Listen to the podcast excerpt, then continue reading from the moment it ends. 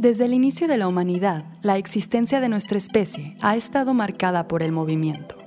La constante búsqueda de lugares que permitieran la vida humana llevó a la adaptación y creación de múltiples formas de vida y culturas. La migración es un proceso que ha permitido la evolución humana. Pero ¿qué sucede cuando estos movimientos son la única alternativa ante panoramas que impiden la vida humana en cierta localidad o región? Yo soy María González Delgado y esto es Vigilante.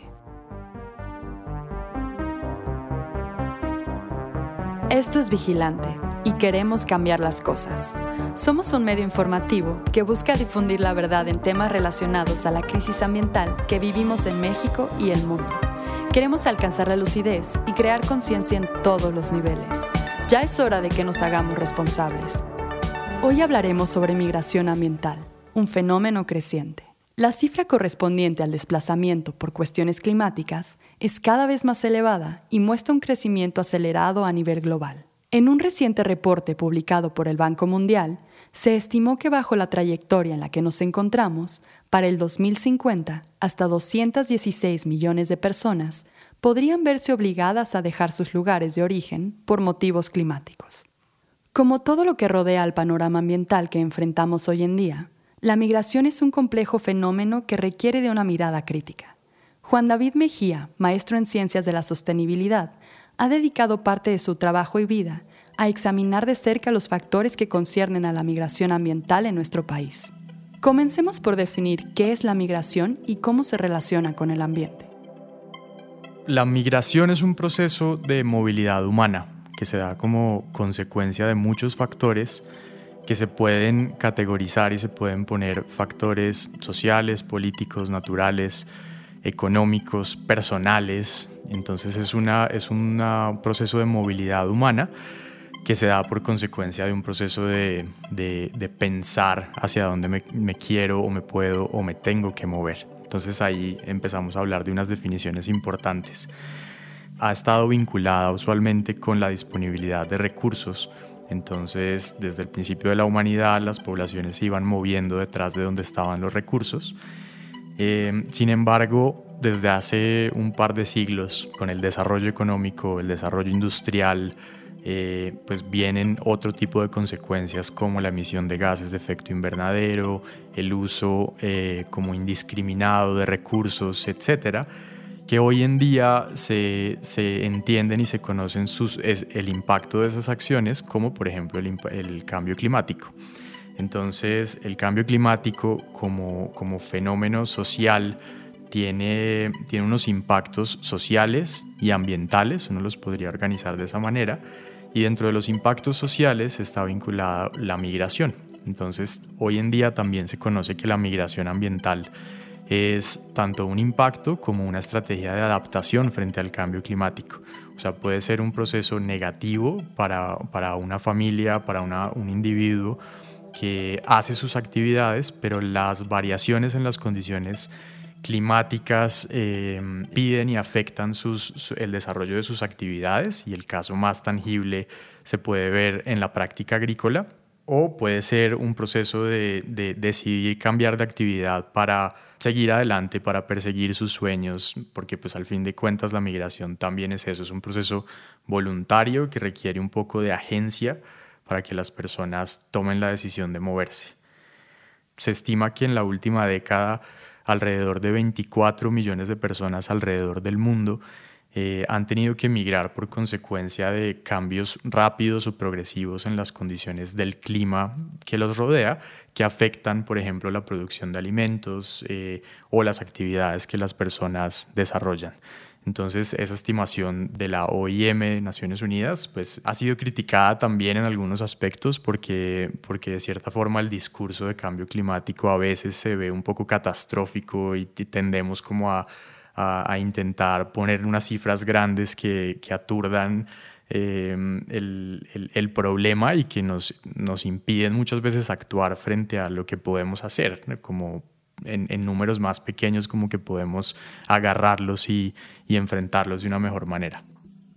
Este tipo de movimientos se pueden dar de diversas maneras y en múltiples sentidos. Los cuales son dictados por diversos contextos que debemos considerar para lograr una mejor comprensión de este fenómeno. Cuando se habla de migración hay muchos tecnicismos que van asociados al estudio de la migración y por ejemplo la, migración puede ser un proceso de desplazamiento temporal o puede ser un proceso de migración corta, de corto plazo. Corto plazo se está hablando de entre tres meses y un año o puede ser un movimiento de largo plazo que es mayor a un año.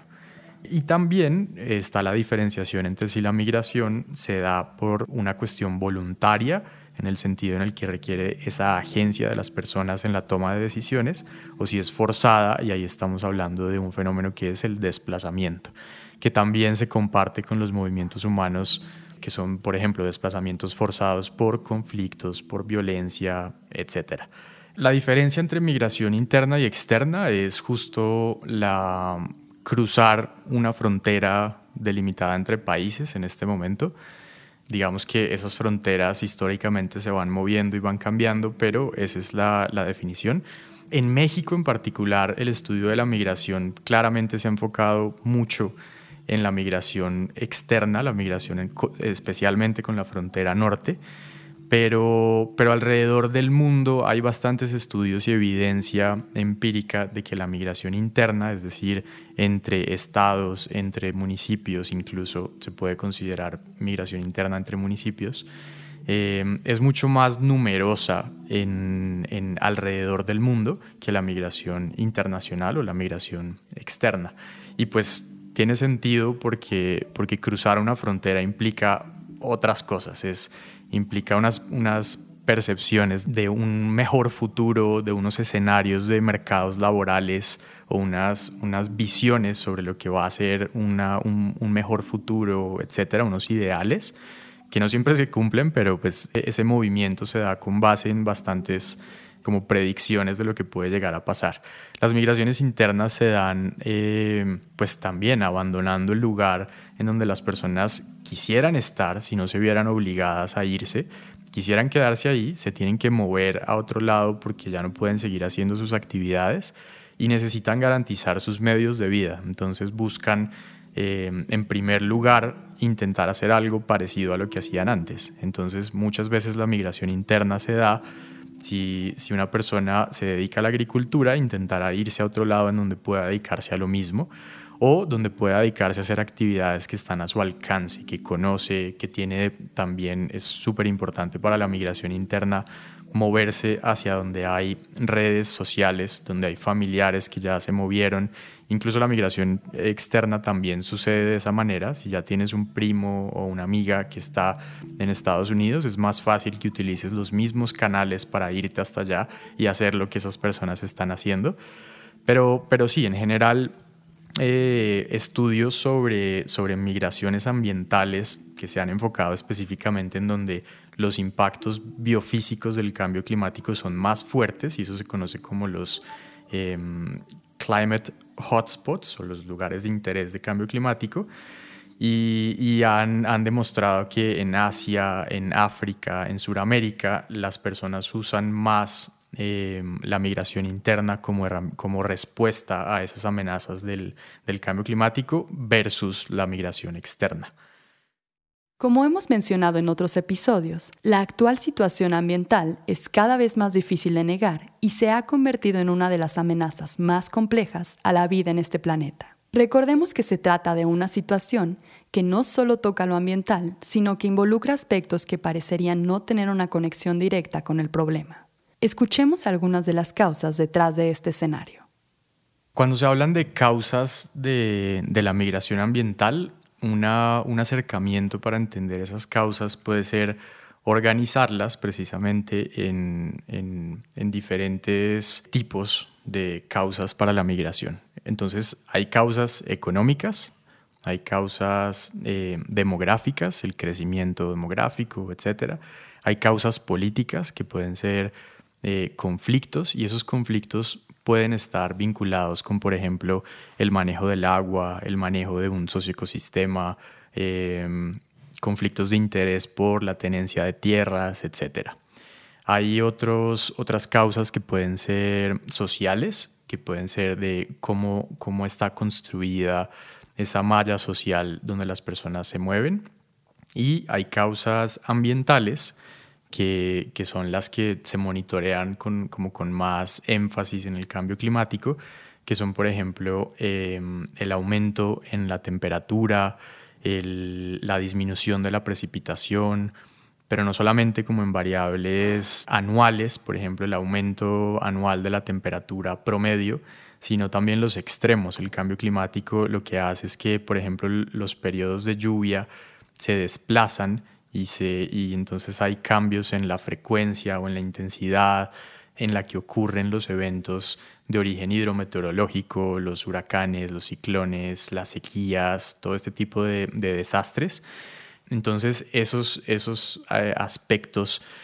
eh, pueden ser causales de la migración. Lo interesante de esto es que todo se debe estudiar en conjunto afectaría, si yo me dedico a la agricultura eh, y, llevamos cinco años con unas variaciones en las condiciones del clima, entonces es posible que haya una afectación en el precio de los productos que, que salen de mi tierra, es posible que haya una afectación en la composición demográfica de mi localidad porque los jóvenes ya de pronto se han ido en búsqueda de otras oportunidades y ahora eh, solamente quedamos personas mayores eh, mujeres, niños y no tienen la misma capacidad de trabajo de la tierra que teníamos hace cinco años, por ejemplo. Entonces hay una, una afectación demográfica por el conflicto del agua, si está escaseando el agua es posible que se dé algún tipo de conflicto de intereses por el uso del agua, si se va a usar para el consumo humano, para los cultivos, etc. Y, y entonces el cambio climático afecta a estas causas de manera indirecta y eso es muy importante. Eh, el cambio climático se estudia más fácilmente como una causa indirecta de la migración en lugar de una causa directa, porque una causa directa nos desvía la atención de lo que sí podemos hacer. Y lo que sí podemos hacer está en cada uno de estos aspectos, político, social, demográfico, económico, etc. Voy a describir un caso de cómo sucede la migración en un contexto rural y es, por ejemplo, Mm, la condición es que hay cambios rápidos o progresivos en el clima, entonces hay una disminución, hay un desplazamiento de las lluvias, disminución en la disponibilidad de agua anual y hay un aumento en la temperatura. Luego, estas variables, estas afectaciones, lo que hacen es afectar la productividad de los cultivos, entonces bajan los ingresos que reciben las familias, entonces las personas de las familias buscan alternativas o estrategias para implementar. Unas pueden ser, por ejemplo, diversificar cultivos, intentar sembrar semillas que sean más resistentes, cambiar de cultivos, que no dependan de esos factores que están poniéndose en riesgo. Luego de implementar estas, em, estas estrategias y que no siempre funcionen, entonces se visibilizan otras posibilidades que tal vez sean por fuera de la comunidad. Entonces pueden ser en un poblado, una ciudad cercana y hay unas donde existen unas expectativas de, ingresar a un mercado laboral, a tener un trabajo mejor retribuido. Y ahí en ese momento se da la migración. Normalmente la migración viene con unos riesgos y costos asociados que no siempre se ponderan antes de tomar la decisión. Eh, a las personas les gusta normalmente estar cerca de sus familiares y amigos, sus redes sociales, culturales, etc. Normalmente empiezan a migrar las personas más jóvenes de los hogares y empiezan a migrar eh, una, luego dos personas, luego tres personas y cuando eh, ese movimiento principalmente se da como un movimiento temporal, que el objetivo es realmente tener unos mejores ingresos para mantener la actividad que se hace en la tierra y enviar remesas. Ahí están todas estas dinámicas de las remesas. Algunas veces esas remesas eh, ayudan a incorporar estrategias como, bueno, vamos a implementar riego o diversificar cultivos, etcétera, y ayudan a que se mantenga la actividad eh, del resto de la familia, pero no siempre funciona y muchas veces en el proceso de migración existen eh, riesgos como violaciones de derechos humanos, que las personas migran a lugares en donde no tienen acceso a salud, donde se ven eh, obligadas a trabajos forzados, que, y que las personas que se quedan en, en, el lugar, que no migran, pues no siempre tienen ni la fuerza laboral ni el poder de toma de decisiones para seguir haciendo la actividad. Entonces, esto es el escenario, es un escenario bastante común eh, en las migraciones internas en México. Este es un fenómeno que ya está presente en México y que sean migraciones internas o externas, se alinea a una serie de problemáticas que crean una difícil coyuntura para nuestro país. Las migraciones internas en México contemporáneas se han desarrollado eh, alrededor de procesos de industrialización, procesos de urbanización, de crecimiento de mercados laborales, crecimientos urbanos, eh, y digamos el decrecimiento demográfico del campo. Eso ha sido características de, cómo se ha movido la, migración interna mexicana, como Chiapas, Oaxaca, con trabajadores que buscan insertarse en mercados laborales que están distribuidos en todo el país. Entonces puede ser hacia la industria petrolera en Tabasco o hacia los megaproyectos turísticos en Cancún, Quintana Roo en particular a pesar de que esas migraciones por estas, estas cuestiones eh, más económicas, más de apuestas de, planes eh, gubernamentales para fomentar ciertos cultivos en ciertos lugares del país, hay otro fenómeno que incita la, a la migración interna y es, por ejemplo, la apuesta de sembrar el maíz para autoconsumo en el norte del país en lugar de, de en todo el país. Entonces también eh, se ha dado mucho movimiento de trabajadores buscando insertarse en esos, en esos trabajos. Y, ahora pues la presión adicional del cambio climático eh, pues está siendo otro factor importante para considerar en estudiar esa, esos movimientos. En Chiapas en particular ya hay evidencia de que, de que el aumento en la frecuencia e intensidad de los, de los desastres de origen hidrometeorológico han afectado las, las migraciones, han aumentado los números de migrantes tanto internos como, como, como externos. También los cambios progresivos en condiciones ambientales como la deforestación, la erosión de suelos, la desertificación, han propiciado movimientos internos, en, sobre todo desde el sur del país. Yo hice un estudio, yo me acerqué a la migración interna en México, eh, en cuatro municipios del estado de Chiapas, que son fronterizos con Guatemala y que desde hace algunos años han presentado variaciones en, las, en, las, en, en estas variables biofísicas de temperatura, precipitación, etc. Pero también se ha evidenciado el abandono paulatino de las actividades agrícolas, sobre todo de pequeña escala. Entonces, esos cuatro municipios de La Trinitaria, La Independencia, Las Margaritas y Comitán, pues han tenido diferentes eh, estudios que han probado cómo, es, cómo se ha afectado la migración por consecuencia indirecta del cambio climático. La evidencia tanto de los cambios ambientales y climáticos como de la migración ambiental va mucho más allá de cifras alarmantes y reportes institucionales. Es necesario acercarse a la realidad para descifrar lo que está sucediendo. Yo me acerqué al estudio de la, de la migración interna ambiental en México a través de implementar métodos cualitativos y cuantitativos. Entonces, cuantitativos, lo que busqué fue tener acceso a datos públicos, en, este, en mi caso fue eh, utilizando los datos de la encuesta intercensal del INEGI en el 2015 y datos también públicos de variables eh, biofísicas que están disponibles en diferentes redes como bueno, World Clim que te habla de cómo ha sido o las condiciones medias del clima en los, de 50 años atrás hasta ahora y las proyecciones de cambio climático que están en los modelos generales de circulación, que también es información pública que unida eh, permite hacer modelos y estudiar cómo se comporta la migración. Entonces, yo lo que hice fue, en la parte cualitativa, fue ir a las comunidades y hablar con las personas para preguntarles eh, cómo perciben su cambio, qué, ha pasado en los últimos años, qué estrategias han implementado, si conocen la migración cómo, y la utilizan y por qué causas se dan las migraciones. Entonces fui a hacer un trabajo con algunas entrevistas, con eh, observación participante, para saber qué elementos debía, debía contemplar en un modelo o en un estudio general de migraciones internas. Y hablando con las personas, pues encontré evidentemente los factores económicos de precios de los cultivos, de acceso a mercados, de la remuneración por el trabajo, etcétera pero encontré los factores de conflictos por el agua, encontré los factores relacionados con eh, la disponibilidad del agua, eh, sobre tener educación, sobre el nivel de educación de las personas, tener acceso a la salud, eh, sobre utilizar instrumentos financieros como la deuda, como tener deuda sobre su casa, tener deuda en un cultivo, sobre la implementación de o diversificación de cultivos. Entonces, por ejemplo, me encontré un caso bastante triste que es muchas personas al ver que la agricultura milpera no funciona, que es a lo que normalmente se dedicaban hasta hace unos años,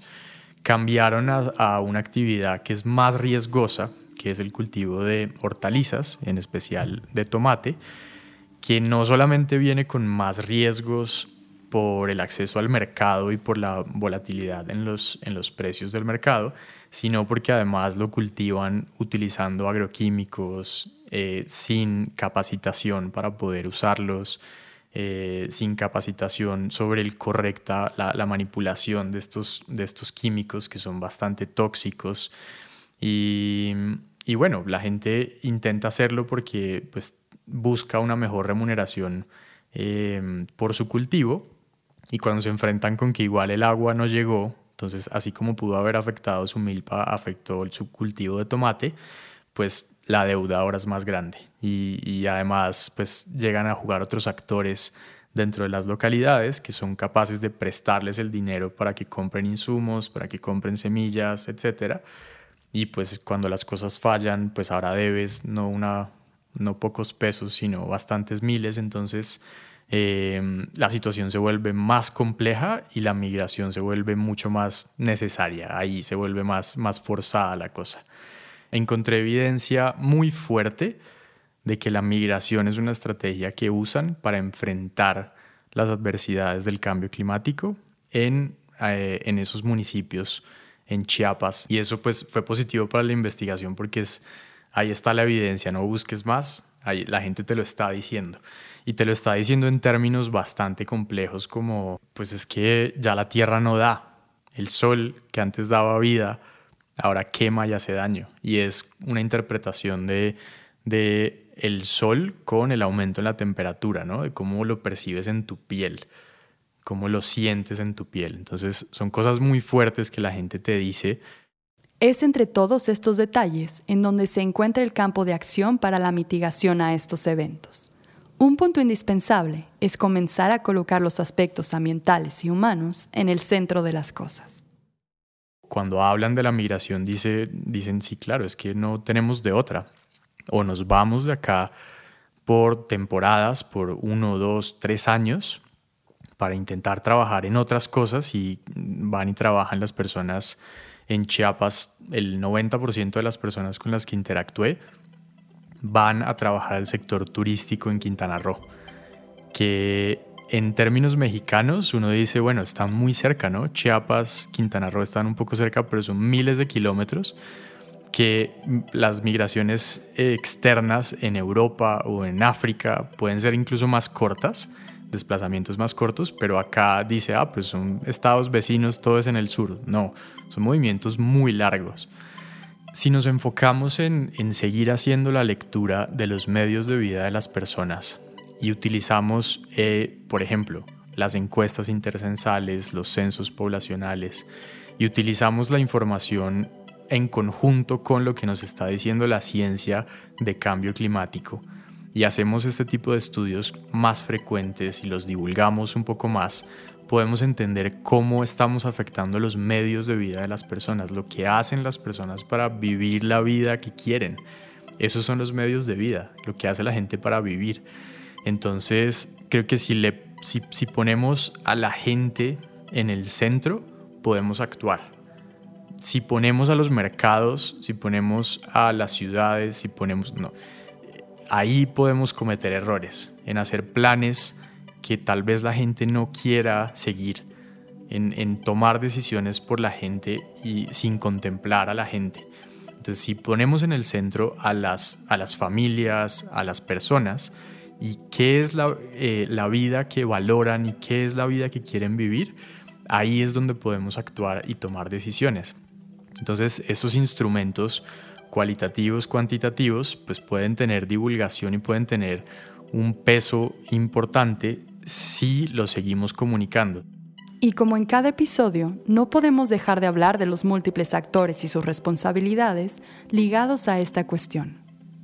También es importante que las personas se den cuenta que el cambio climático es, es responsabilidad de toda la humanidad y que todas las acciones que se hagan para frenar el cambio climático, pues eventualmente van a mitigar esos impactos que estén sucediendo como la migración, cuando es forzada. Entonces, como que se entienda que existe el vínculo para que podamos actuar de pronto no en ese escenario ayudando a un agricultor directamente, sino en que en mi vida, en mi trabajo, en todo lo que yo pueda hacer contribuyendo para, para pelear contra el cambio climático, eventualmente va a tener un buen desenlace en el campo. Hablando de, de los planes o las políticas públicas que eh, tienen una incidencia sobre ya sea reforzar el problema o intentar solucionarlo. Eh, hay muchas cuestiones de política económica, como lo que mencionaba brevemente hace un momento, de, de las apuestas de sembrar el, maíz en el norte del país o sembrar hortalizas en, en, un estado como Chiapas, que es el caso con el que yo me encontré, eh, que pues bueno, empiezan cuando llegan al campo y se dice vamos a, vamos a fomentar el cultivo de tomates en Chiapas. Entonces hay una articulación con unas organizaciones y unos intereses económicos que hacen que el problema se vuelva más complejo. Entonces en el caso de Chiapas yo me encontré con el, el rol que tienen unas compañías muy grandes de agroquímicos que están en todo el mundo, que son las responsables de de no solamente proveer las semillas de las hortalizas, sino también los insumos y los agroquímicos como fertilizantes y pesticidas para el manejo de, los cultivos, pero además de eso funcionan con otras organizaciones que se crean eh, en las localidades y se crean en los ejidos para prestar el dinero a las personas para que puedan comprar los insumos y las semillas y los pesticidas y los y entonces se vuelve un círculo como de, de, un ejercicio de poder bastante fuerte eh, que se parece mucho a las trampas de pobreza que han sido estudiadas en la India con el caso del algodón. Eh, en este momento no se me ocurre otra pero casos eh, muy muy concretos en donde existe evidencia de cómo estas organizaciones pues entran a este lugar y empiezan a explotar ese recurso y empiezan a volverse los únicos proveedores de semillas y de insumos y generan unos ciclos de pobreza bastante complejos. En el caso de estos agricultores, cuando se encuentran con, eh, con problemas como la falta de agua, el aumento de la temperatura, etcétera, pues se ven forzados a migrar. Entonces, esto es un, un factor importante de articulación de una política económica nacional que busca cultivar cierto producto en cierto lugar y, luego llegar y no tener todas las herramientas o todas las soluciones para las personas. Y bueno, otro aspecto importante son los acuerdos de comercio internacional, de tratados de libre comercio, por ejemplo, cómo empiezan a abrir mercados y empiezan a asegurar que ciertas barreras para la distribución de productos mm, globales se rompan, pero que llegan a ser unas medidas bastante complejas cuando hay una localidad que se dedicaba a producir algo desde hace bastantes décadas y de repente lo que producen ya no tiene valor o lo que produce ya no tiene acceso a ningún mercado. Entonces se vuelve solamente de, de consumo interno pero sus servicios o su acceso a salud o su, su, otros, otros alimentos, pues solo los pueden conseguir si tienen ingresos económicos. Sin haber tomado la decisión, se ven metidos en estas trampas. Pero bueno, México en particular está, está tomando buenas acciones para que cada estado tenga sus, sus, eh, sus lineamientos de cómo eh, se puede reforzar la adaptación frente al cambio climático, hay muy buenos ejemplos, incluso en los estados más complejos como en Quintana Roo, en donde se está intentando hacer que haya una ley de economía circular, en donde haya política pública que esté abordando estos problemas eh, ambientales y de cambio climático. Y digamos que eso, eso hay que seguirlo fomentando, no solamente porque, por decir que la, la política pública no es algo tan abstracto. Política pública es la lectura de la realidad, de lo que está pasando en las regiones y cómo poderla accionar. Y ese accionar es responsabilidad de todos, no solamente de los políticos. La política pública no es solo para que la accionen los políticos, sino organizaciones de la sociedad civil, empresas, individuos, que podemos tomar esa información y actuar, hacer nuestros planes de trabajo enfocándonos en eso. También es la oportunidad de entender que viven en un mundo que tiene cosas más complejas de que, que solamente nuestro trabajo, solamente nuestro día a día, que compartimos el planeta no solamente con otros seres humanos, sino con animales y con plantas y con, ¿sí? Que, que no, no vivimos solos, es entender eso, que hacemos parte de un todo y que podemos actuar de una mejor manera.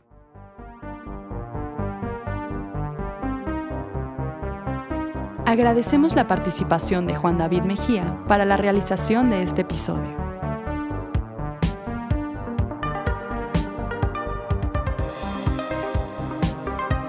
Escucha nuestro podcast todos los miércoles en Spotify, Apple Podcast o tu plataforma favorita y encuéntranos en nuestras redes sociales como vigilante-bio.